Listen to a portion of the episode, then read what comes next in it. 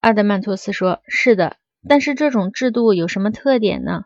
我们说它有什么毛病呢？”苏格拉底说：“首先，表明制度本质的那个标准是有问题的。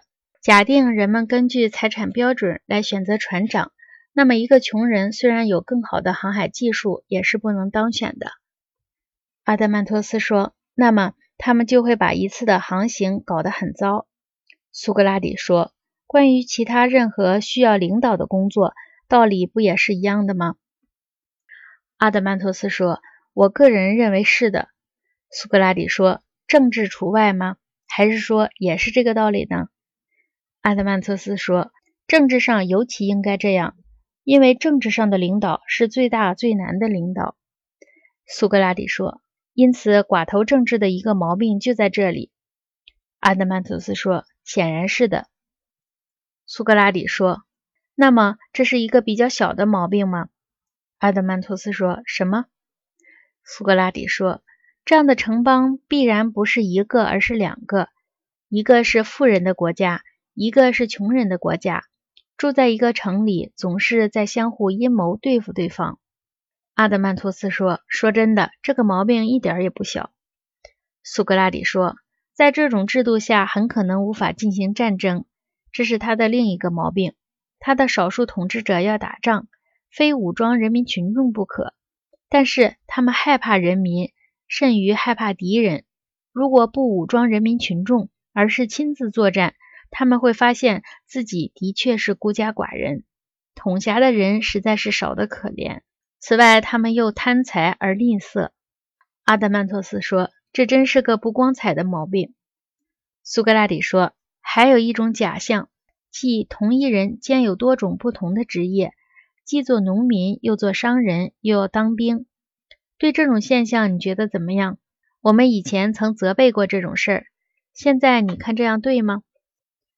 阿德曼托斯说：“当然不对。”苏格拉底说：“下面让我们来考虑一下，这种制度是不是最早允许这种毛病中之最大者存在的？”阿德曼托斯说。最大的毛病，你指的是什么？苏格拉底说：“允许一个人出卖自己的全部产业，也允许别人买他的全部产业。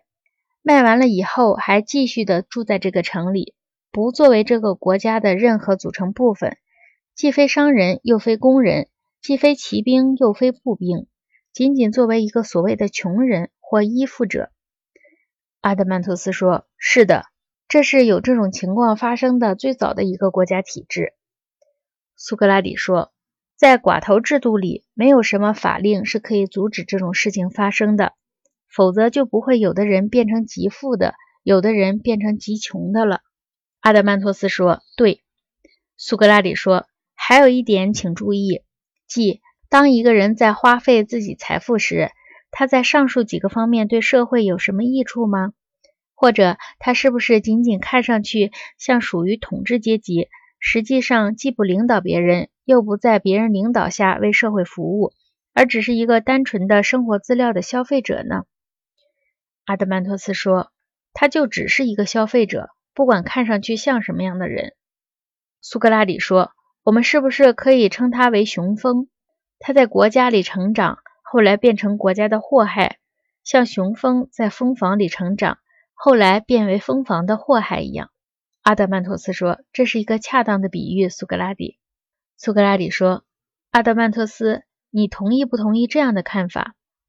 天生所有能飞的雄蜂都没有刺，但是人类的雄蜂就有不同，有些没有刺，有些有很可怕的刺。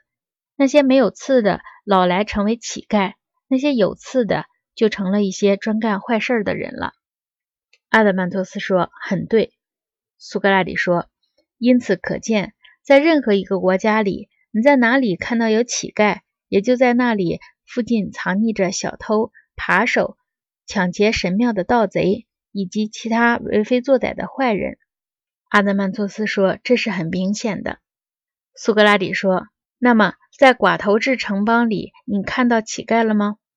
阿德曼托斯说：“除了统治阶级以外。”差不多都是的，苏格拉底说。那么，我们是否可以认为这里也有大量的有刺的雄蜂，即罪犯，被统治者严密地控制着呢？